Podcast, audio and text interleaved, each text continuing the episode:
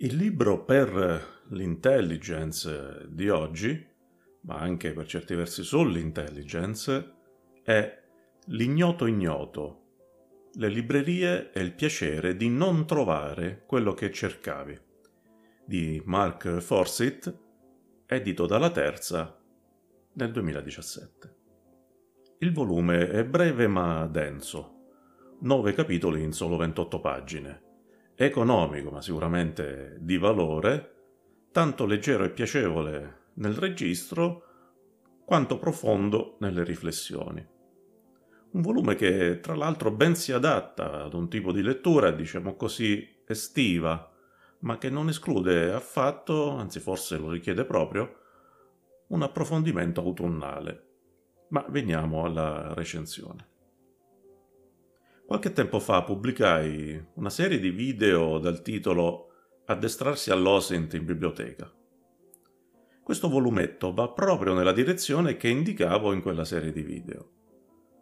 In particolar modo relativamente alla necessità di addestrare nell'operatore OSINT una particolare attitudine euristica e al fatto che il modo migliore di farlo fosse all'interno di una biblioteca o di una libreria.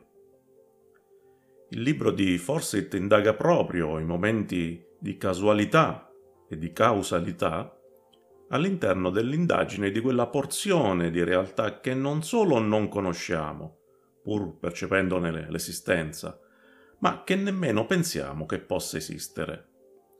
Mi spiego meglio. L'autore del volume parla di libri e li classifica in libri che abbiamo letto, libri che conosciamo ma che non abbiamo mai letto, abbiamo scelto di non leggere, e di libri di cui nemmeno conosciamo l'esistenza. È chiaro che la questione può essere estesa anche al concetto di conoscenza. In linea di massima possiamo infatti categorizzare la conoscenza in tre grandi categorie. Ciò che sappiamo di conoscere, ciò che sappiamo o scegliamo di ignorare e che quindi in qualche modo però conosciamo, è ciò di cui ignoriamo del tutto l'esistenza. Quindi, a rigor di logica, tutto ciò che non sappiamo né di conoscere né di ignorare.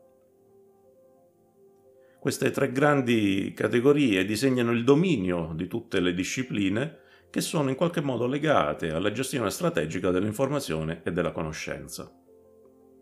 È interessante notare eh, come l'autore precisi che per l'ultima categoria, cioè la conoscenza di cui proprio ignoriamo l'esistenza, strumenti come Internet servono a ben poco. Internet infatti trova solo cose che sappiamo di voler cercare. Se sappiamo di non conoscere la ricetta dei canederli, facciamo una ricerca su Google e Internet ci illumina. Ma se non abbiamo la minima idea di cosa siano i canederli, non potremmo mai inventarci delle keyword per poter ricercare su internet. Stessa cosa accade con i libri, con le informazioni e, cosa che ci interessa di più, con le fonti. L'autore dice che il libro che non sai di non conoscere non lo sai nemmeno cercare e la cosa ha un senso. Occorre perciò un qualcosa o un qualcuno che in qualche modo ci metta in contatto con quel qualcosa di cui fino all'istante prima non conoscevamo nemmeno l'esistenza. Questo qualcosa, secondo l'autore, sono le buone librerie e i buoni librai. E, aggiungiamo noi, le buone fonti.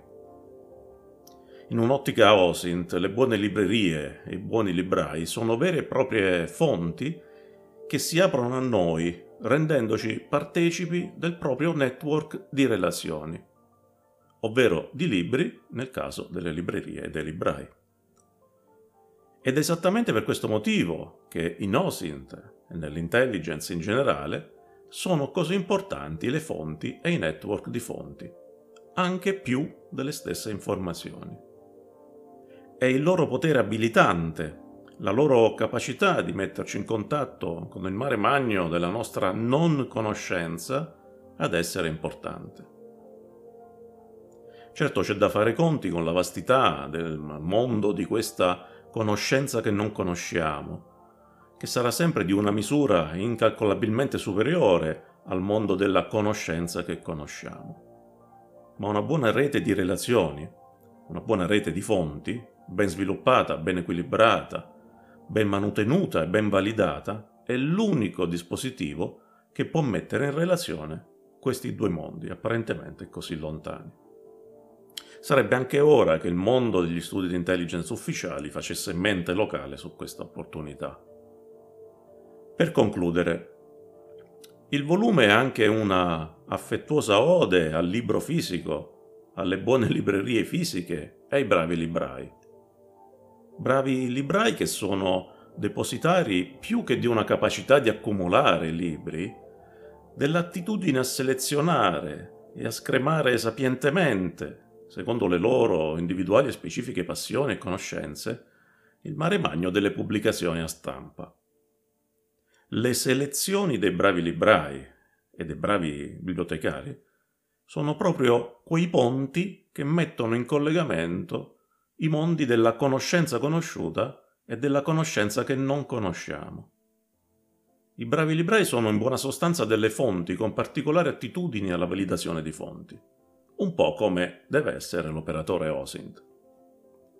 Tradotto in termini di intelligence, quanto appena detto sta a significare che il fine strategico di OSINT non è ottenere quel che già si sa di voler ottenere, bensì sviluppare tutte quelle relazioni che permettono di entrare in contatto con ciò che all'inizio non potevamo sapere di voler conoscere. In tema di bravi librai vi leggo un passaggio illuminante di uno scritto di Achille Varzi, dal titolo Il libraio, lo scrittore, la biblioteca di Babele. Un passaggio che ho voluto usare anche come incipit del secondo quaderno di Intellisfera dal titolo Percorsi interdisciplinari intorno alla teoria generale per l'OSINT.